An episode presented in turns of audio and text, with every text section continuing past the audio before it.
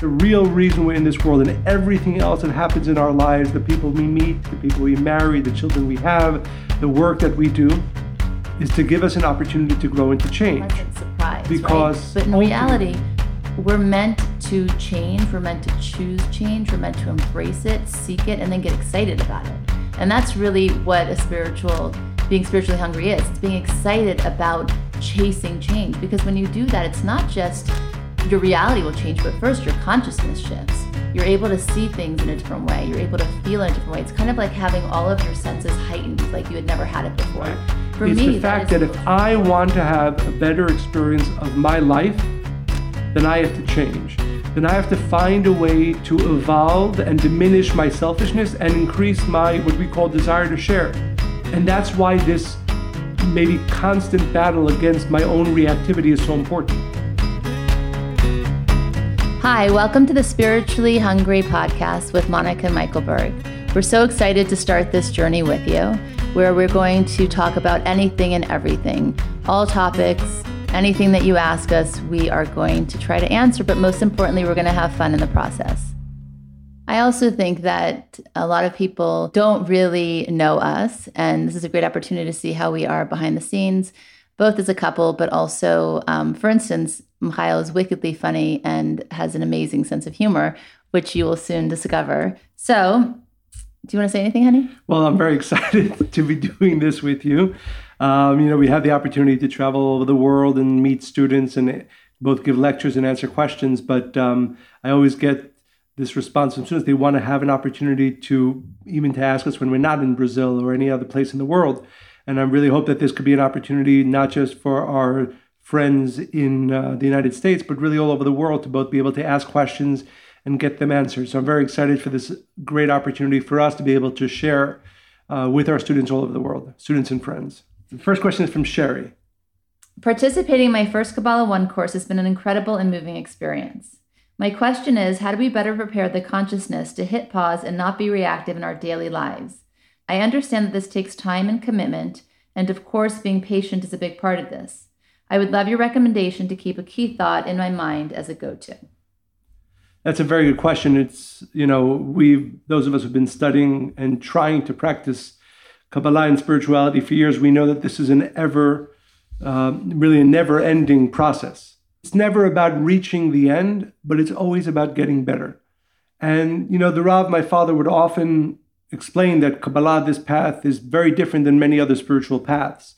You know, there are people who are told, you know, if you behave in such a way, if you do these things for God, then after you leave this world, you'll have all kinds of benefits.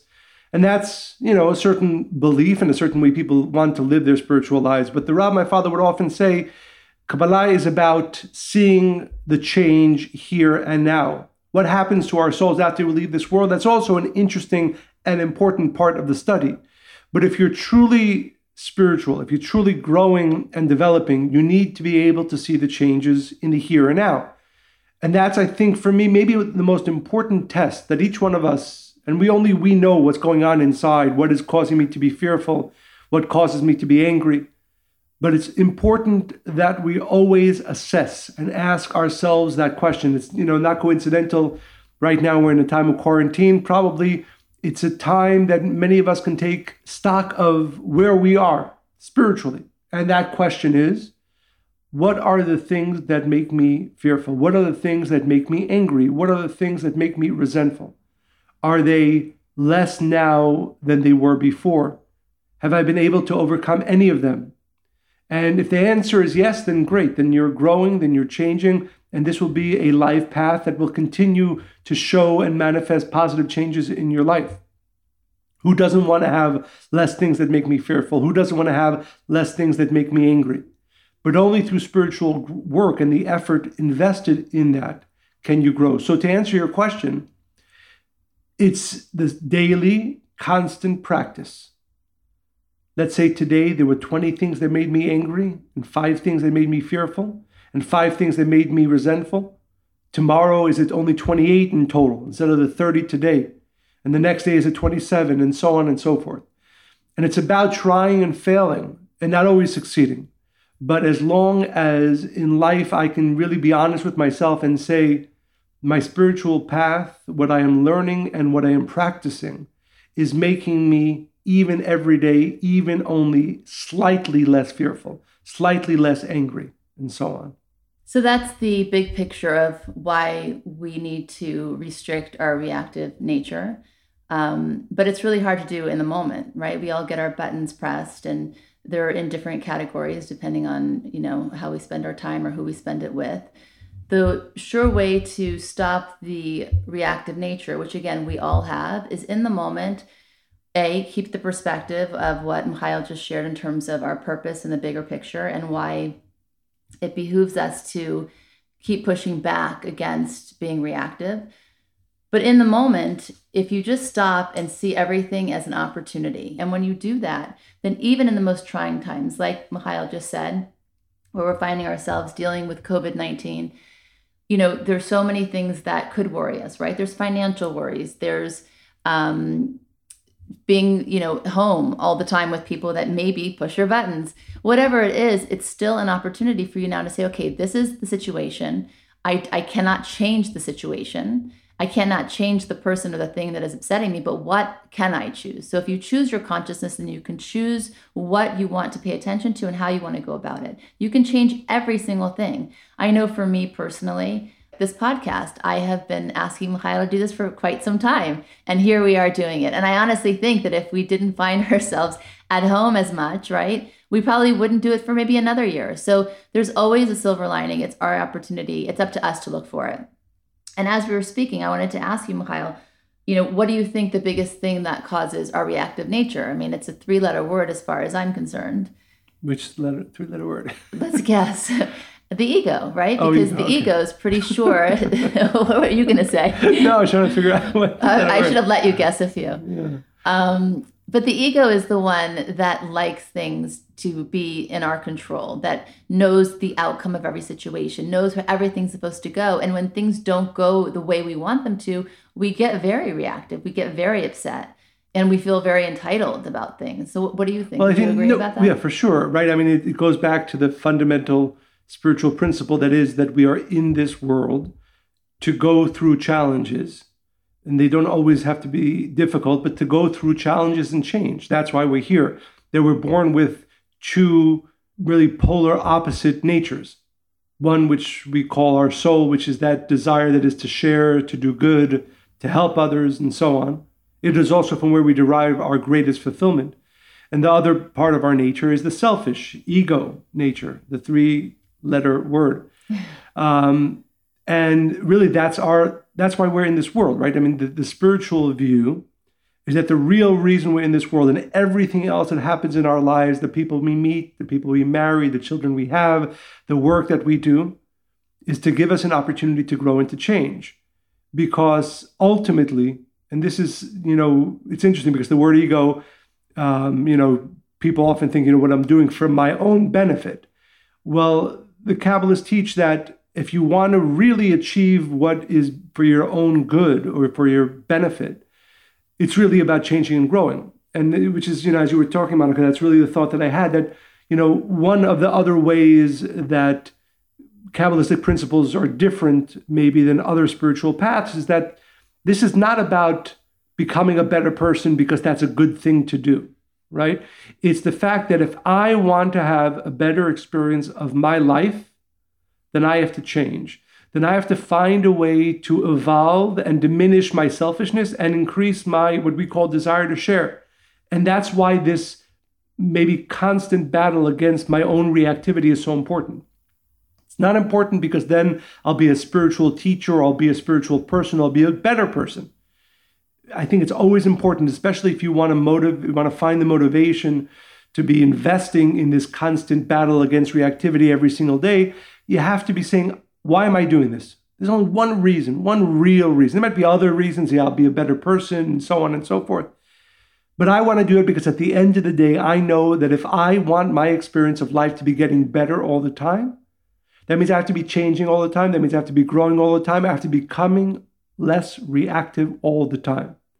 And I'll share with you a story. I don't know if that answer, answers your the question you were asking, but um, you know, I don't know if I shared this before. I might have shared this in one of my lectures. I don't know if Monica knows the story. Tell me if you do. Mm. So this was just a few, weeks, probably well, a few weeks before the quarantine, but by now a few months ago, I was parking our car in New York City, and um, as I was reversing into the space, um, there was a guy coming out of a cab, and I didn't see him, and he didn't see me um, parking. So he like he like jumped out of the cab and started hitting my window. I guess you know angry that I that I didn't stop in time to to you know I didn't hit him of course, but I didn't stop in time that he thought.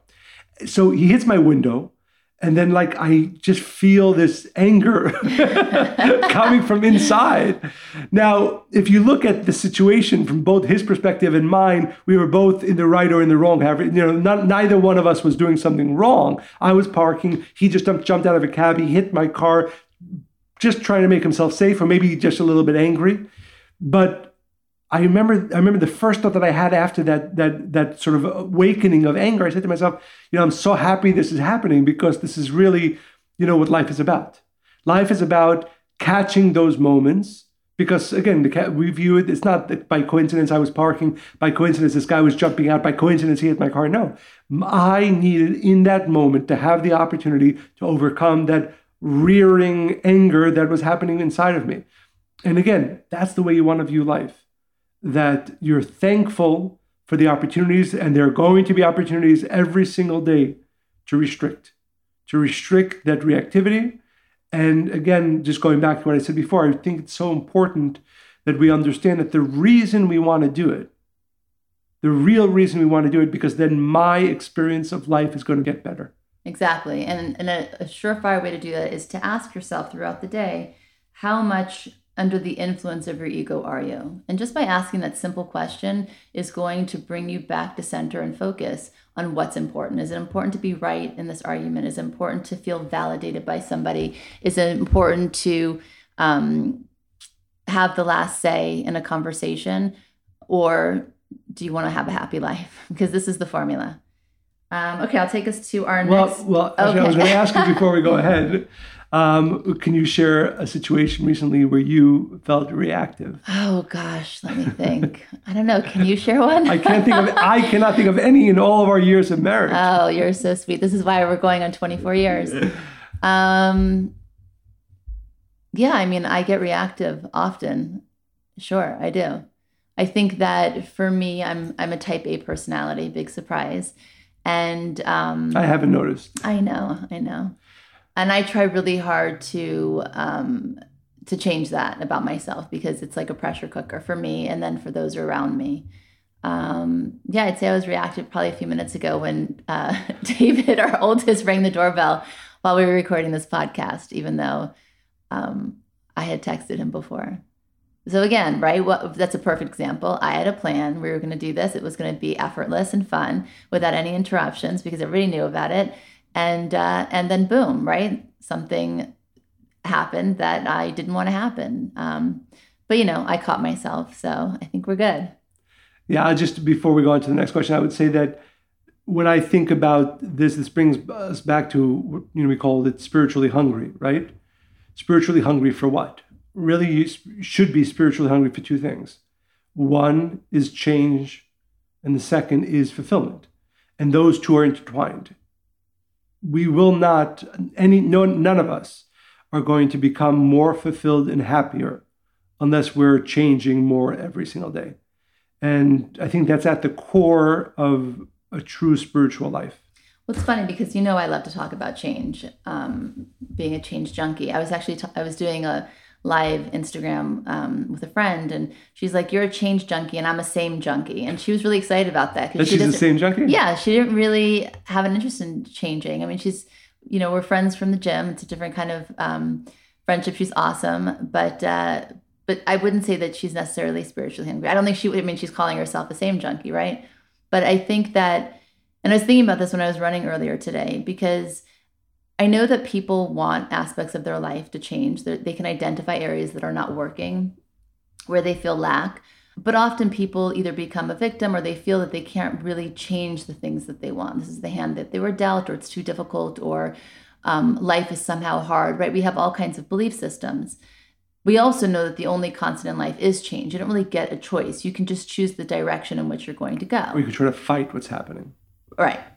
So, but if we have this appreciation that change is our constant companion in life, whether it's welcome or not, right? Things happen to us we didn't want, like parents getting divorced or somebody getting sick, and then we have other changes that do occur, and it's it's a pleasant surprise, right? But in reality, we're meant to change, we're meant to choose change, we're meant to embrace it, seek it, and then get excited about it. And that's really what a spiritual being spiritually hungry is. It's being excited about chasing change because when you do that, it's not just your reality will change, but first your consciousness shifts. You're able to see things in a different way. You're able to feel in a different way. It's kind of like having all of your senses heightened, like you had never had it before. For me, that is the most rewarding thing. And it also enables you not to ever really get down about the things that don't go your way. So actually change is the thing that that helps you not be reactive. Because what can you be reactive to, right? Then you you become flexible about things that don't go your way. Yeah, I think it's also important to understand that, you know, and we talk about this a lot, but, you know, in life, there are many choices we don't make, things that come into our lives that aren't. If you would, you would ask yourself, do you want this? The answer would be no. I mean, I wonder for many people how many of the things that actually occur to them beyond their control are things they would have chosen. But if you understand the perspective of change, right, that is, I want to be somebody different in a year than I am today. In a better, I want to be better in so many ways. I want to be less reactive about certain things. I want to be less fearful about certain things. But I just want to say you are going to be different a year from today. Right. But who do you want to be? Right. That's where your free will comes in. That's where your your power can Right. be drawn upon. Right, like you said, I mean, and we, you know, unfortunately, I'm sure many of us know people who, as they grow older, they get either more disillusioned and angrier and more disappointed. But yeah, so change is going to happen, right? So nobody ever change stays the same person. But the question is, will you be driving the change towards something Right. better? And and the point is that you you can make these choices. Like we're talking about, how do you fight to be non-reactive more every single day? But also the beauty, once you really begin to see it in this way, of the spiritual system that surrounds us, is that there are going to be absolutely things that come into our lives that are not going to be things that we, if you ask yourself now, want. But they will have the power to change you in the best ways possible if you embrace them. And I think that's a really that that perspective because you know uh, we can talk all day and all night about the choices that we're going to make and the things that we're going to bring into our lives when in reality i think it's important to have that true the honest humility that so much of what is going to come into our lives is going to be beyond our control. And the only way that that is going to continue to be a positive process and that you're actually going to be enjoying it is if you really embrace the understanding of change but not just you know i think some times when people think about change you know i want to lose weight so I'm, i have this plan this is how i'm going to bring the change right? We're here we're talking about no how do you get to a place But why? Because they think they lose weight, they, then they'll be happy, right? Everybody's actually going to the same goal, mm. but their understanding of how they're going to get there and what's going to bring them happiness and fulfillment is different right but but and limited. but even when I think even when you talk about spiritual change, I think a lot of people have it within a frame of how am I going to do it, Right. as opposed to how is this going to happen to me. And sometimes, I would say, oftentimes the most important changes happen from the things that we did not choose. Exactly. You know, it's funny that you bring that up because I get asked the question a lot when I do different podcasts or interviews, and people uh, say, "Well, when did you become a change junkie?" And hands down, and I'm I'm curious. Well, hands down for me, it was when we had Josh, our second son, and um, most of you know our story. I speak about him often. Um, I found out we found out that he had Down syndrome three hours after I gave birth to him, and I remember that it wasn't so much the diagnosis that threw me that that terrified me and i had many many feelings but it was the idea that how did this happen right? In my mind for nine months i was growing a healthy child in every way in my body and then suddenly it was this brand new reality and what you know i had to come to terms with what i thought would be would happen and what would be and then what actually was. And i had a choice to make and eventually i did but i could either and we know many couples who have had children with disabilities and it's either broken them up or it's destroyed them it changed their whole life and I not for the a better statistic, right? I think right um, or you can choose to again embrace change and say okay well what's the opportunity for me and josh became the best thing that ever happened to me personally as a person. I became more empathetic and kind and compassionate and really seeking and embracing change and becoming flexible. And, you know, and I remember right after I had him, somebody asked me how I felt, and I said these words. You know, it was never on my, like, if you asked me a list of things that I wanted to happen to me in life, it wouldn't be on it, but I'm so happy that it did, right? It's, it, it's in those ways that the biggest life lessons, the biggest opportunities, and the, and the most beautiful things come, right? Because I see Josh as an absolute gift and a blessing. But that change again, seeing by changing your consciousness and shifting it. Right, right. And I think what I what excites me about the spiritual process, having experienced this, right? Because this isn't something one is asked to believe, that having experienced such beautiful change from such challenging situations that have come into our lives, it makes you more naturally able to embrace both the unknown and the unexpected that enters into our lives. And imagine that type of life, right? I mean, that's for me, that's like the most beautiful thought that no matter what, again, I'm not there yet. I don't know if Monica's there yet. Most of us aren't there yet, right? But but that no matter what is going to happen in our lives, what we control and so much more which we don't control, if I can get to a place that I am able to enjoy it, embrace it first, and then enjoy it as a process of change, whether again it's something that's comfortable for me, something that I would have called into my life.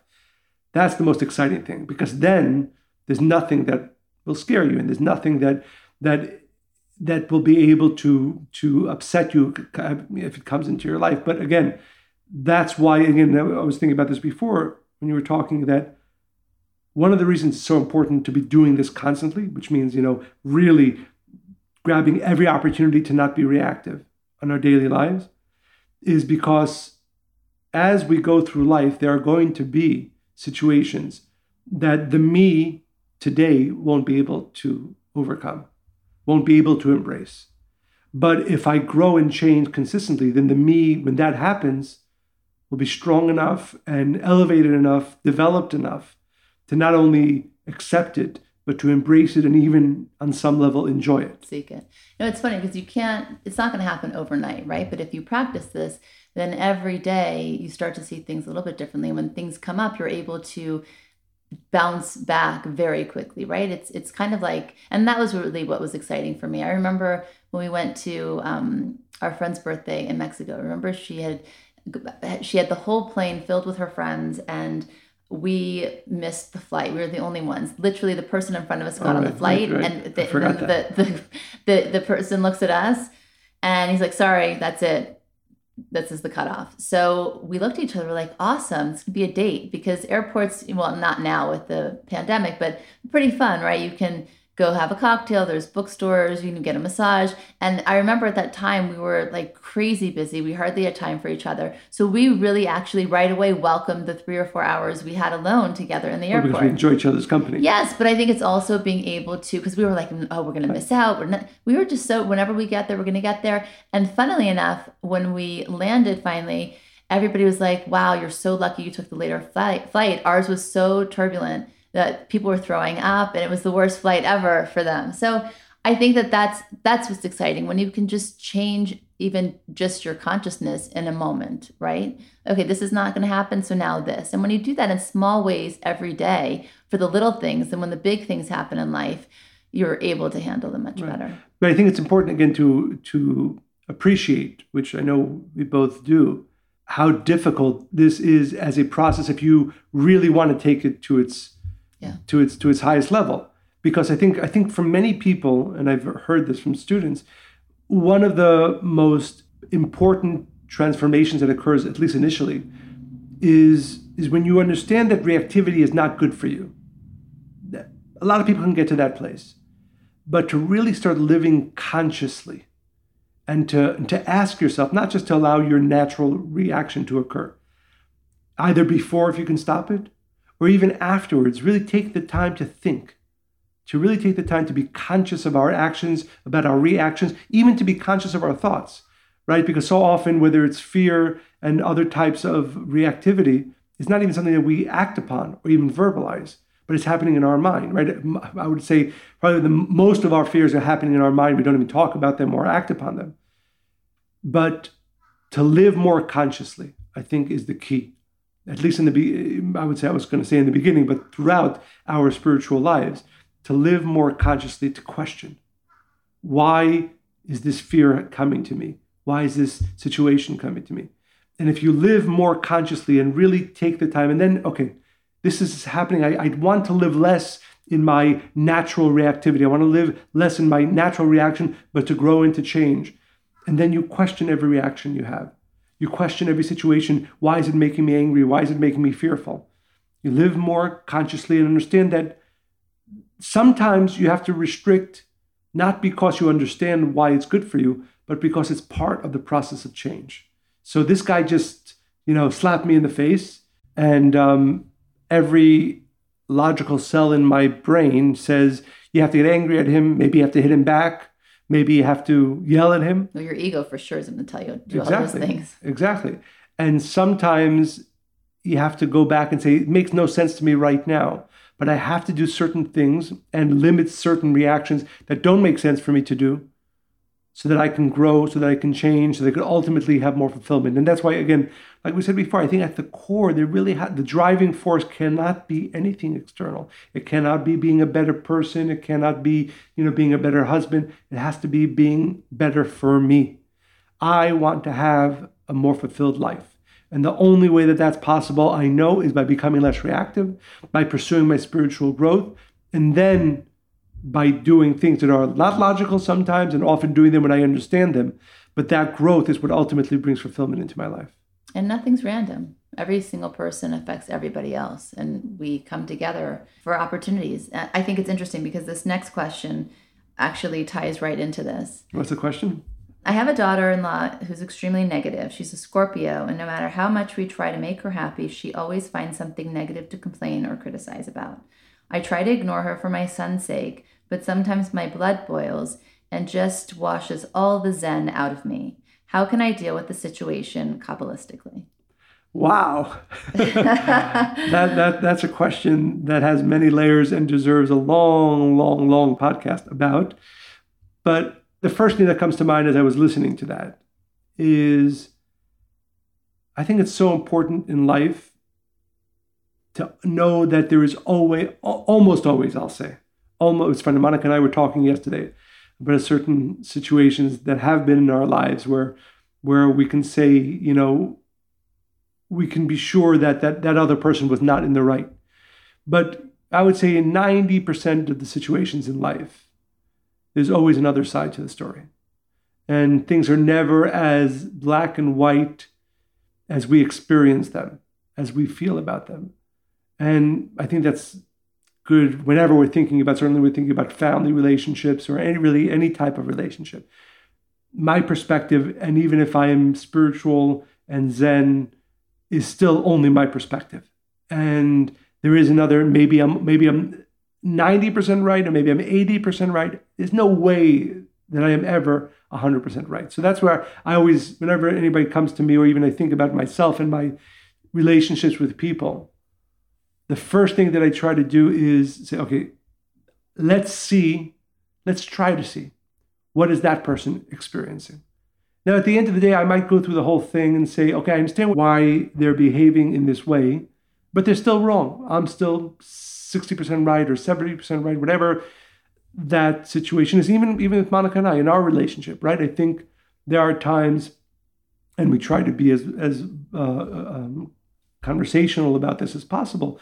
We're, you know, and this is another thing, you know, sometimes uh, we ask people, and we're kind of veering off this this question here, but and we're not going to talk too much about relationships. We'll leave that for another podcast. But you know, people say, you know, a perfect relationship is when you never argue with each other, you never disagree, and that's obviously the, the silliest thing. That's you know, maybe for somebody who doesn't like to change, maybe that's. I get worried about relationships that they don't argue. Yeah, right. I mean, yeah. You don't really care enough, and there's not a lot of passion there. Right.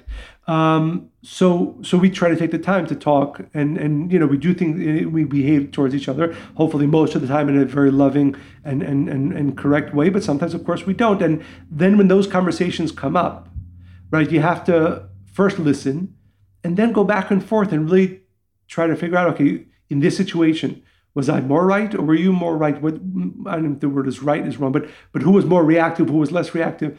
And I think that's in every every area of our lives. It's so I think I think we don't we often don't take enough time to take a step back and say, okay, I understand my story and my perspective. If I am not open enough to hear their side, and I say here, I don't mean necessarily going over to them and asking them, tell me what your perspective is, but knowing that there is some validity to the other side of the story. Because when you start the thought off with, I am 100% right, and she's a selfish daughter in law who can never be made happy. She's Scorpio, that's what she said. but I think, yeah, yeah, I think uh, that the chances of fixing the situation become that much less. Whereas when, if you can say, okay, I, I think I'm pretty right here, and I think that, that, that we're giving a lot and, and, and we're you know behaving in the right way towards her, but still there seems no way to make her happy but there's another side to this. And even if it's only 10% or 20%, that brings us one step closer to being able to, to make the situation better, which obviously is the purpose. There's so many um, things when I read this because I think first it's, you know, yes, I we believe in Kabbalistic astrology and um, yes, there are signs that have certain characteristics, but it's also easy to judge and put people in boxes. And I, I think that's dangerous. As Machai was saying, I think giving the benefit of the doubt is so incredibly important. And we all do this where we look at people and we only see them through our lens and in reference to ourselves, right? How they make us feel, how they interact with us. And when we look at other people, we tend to see them in one dimension, you know, just very simple, black and white. You know, she's a Scorpio, she's this, she's that. But when it comes to ourselves, we're nuanced and we're complex. And if we can look at other people in that way, right? They're layered. I mean, what was her childhood like? What was her upbringing like? Why is she behaving the way she is? Um, does she feel insecure in this dynamic of me as the mother in law and um, with my son? I mean, there's always, if you're able to just pause and see all perspectives and put yourself in her shoes, I think that's the first step and again, we we all do this, right? I remember that um, this is years ago when we lived in California. There was one road I would take every day uh, to go to the gym to work out, and I would pass this woman walking on the street. I mean, every single day, and she'd walk back and forth with a sign saying that she's got like five kids and she needs help, she needs money, and she can't she can't work. And I remember finally I caught the thought after I don't know how long but I was thinking, you know, where you clearly have enough energy to walk up and down the street, back and forth with a sign. I mean, why can't you work, right? And I was so upset with myself once I caught the thought um, that was probably going on for weeks that I said, okay, Monica, let's turn this around. What what what could be another scenario, right? So then I started to tell stories like maybe her husband just died and she never worked before and she never managed their family or the money and this is her best, right? This is her best. Um, but just by creating another scenario, another picture, I was able to remove the judgment and really have empathy for her. I think that also in terms of relationships, you know, it's not your responsibility to make her happy because that was something else you wrote in the question. No matter what we do, we can't make her happy. I think that when we talk about relationships, all types, and we talk about love, we can either create love that's unconditional or one that's ego based. It's not your job to make her happy. I think instead, maybe meet her at a place where you're offering, right? You're just giving love without an expectation, um, not looking for her response, not looking for her gratitude, not looking for anything, just offering, right? I think that's the beginning of creating a friendship and creating a relationship.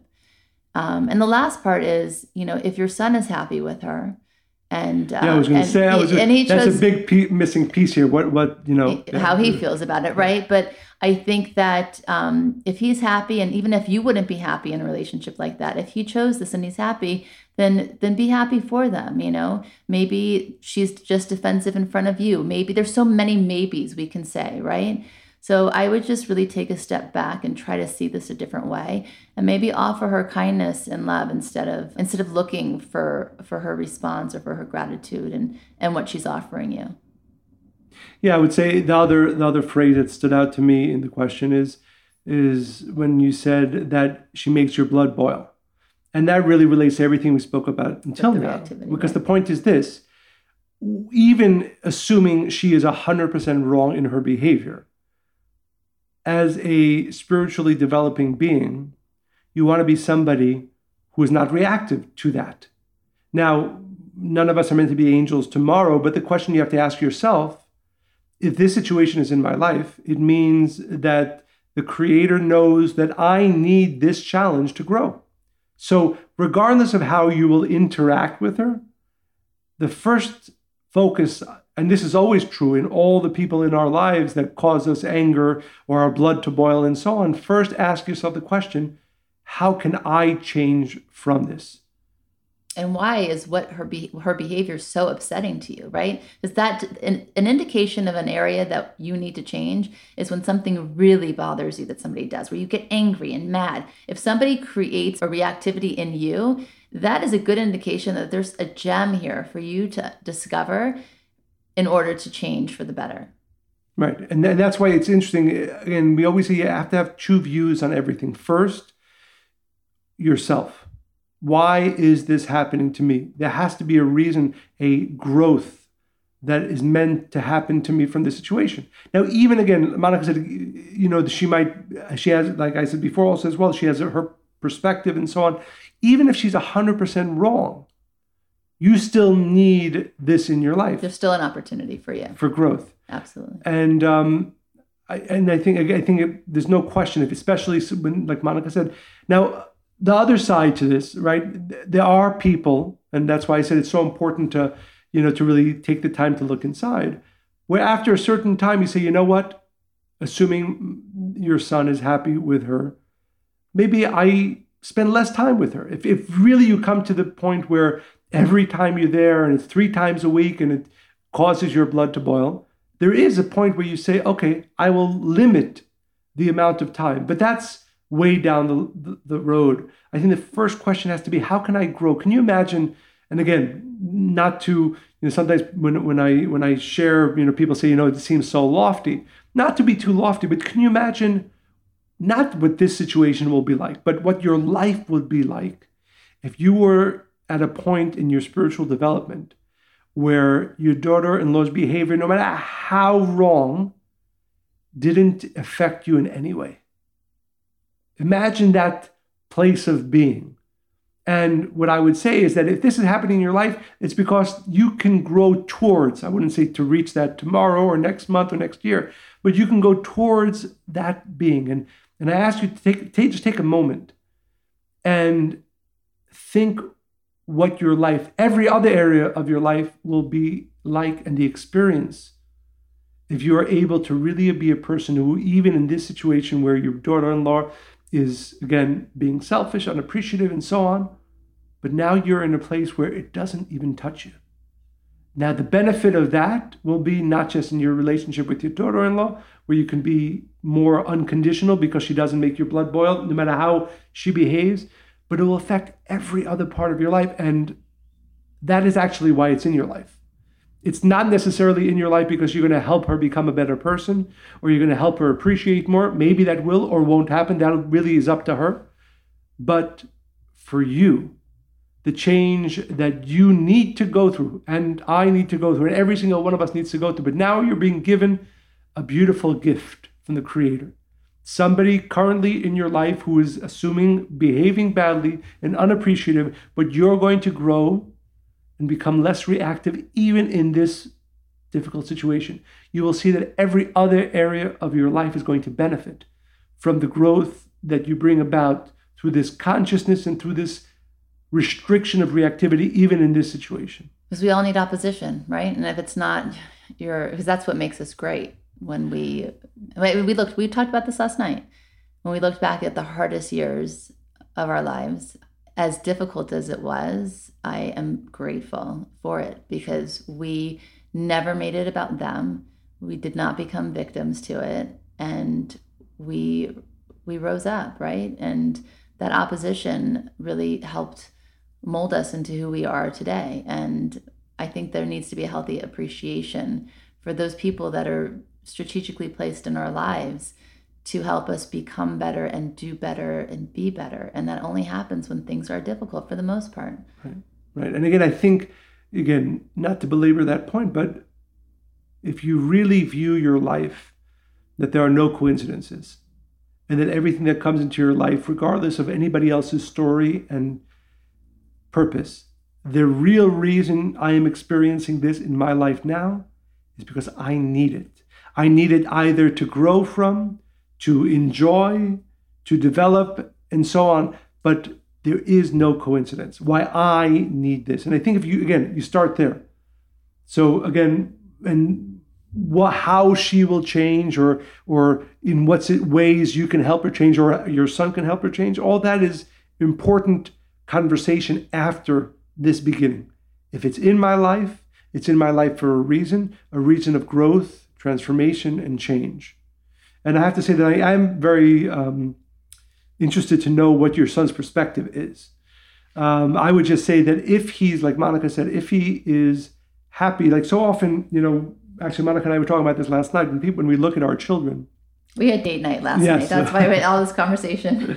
but but often people, when they look at their children, they have a desire in some way for the children to be something, or for their children to marry. And trust me, we Monica and I both have very you know hopeful yeah. ideas about who we would want. I wouldn't say who but the type of relationships we would really love for our children to have. But i think it's so important to really distance your take one step back and say okay this is their life. This is not my life. This is not my spouse. This is not my job. This is their life and of course you try to give as much advice as you can you give of course as much love as you can but let's be careful not to wrap ourselves up in anybody else's life, be they our children or anybody else in our life. My responsibility is my growth.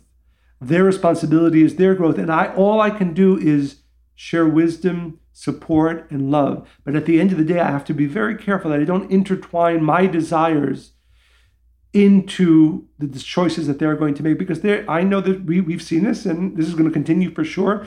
Our children are going to make many decisions we agree with and they're going to make some decisions we don't agree with. Hopefully they'll be right about those. But you have to allow them to have their journey though. It's their journey. And appreciate that it's exactly and most importantly appreciate because I we've seen this so often. It's not mine. It's not yours. It's not it's not parents' choices or really story. It's the children's story and choices. And like Monica said, if your son is very happy with her, then then that you know really is a different story than if he also sees this as an issue. Then of course it necessitates conversation and and work. But I think honestly, the only way to approach any of that in the right way is by becoming less reactive yourself about the situation first.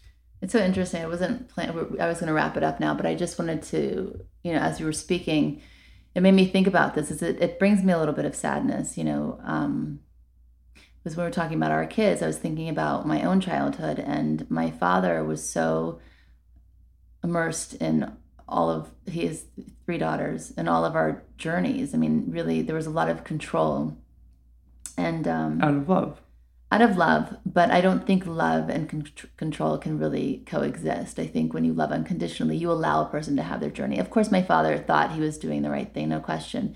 The pain for me, though, is that um, he has Alzheimer's and he's not able to see what came of his daughters. I'm going to get a little emotional, but.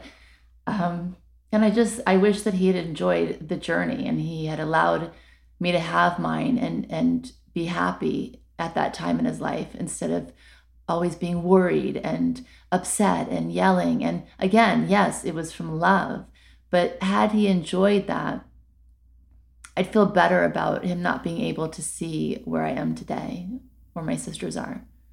And so I guess my ultimate advice to you is don't let anybody else steal away from your day and your time and your moment. This is your life and you alone are responsible for the quality of it because there will come a day where there'll be a different reality and maybe you won't have as many choices. I mean, I think that's the biggest gift my father's given me is that understanding of how precious each day is and how we can get so mired in other people's process, pain, life, journey that we miss out on our own.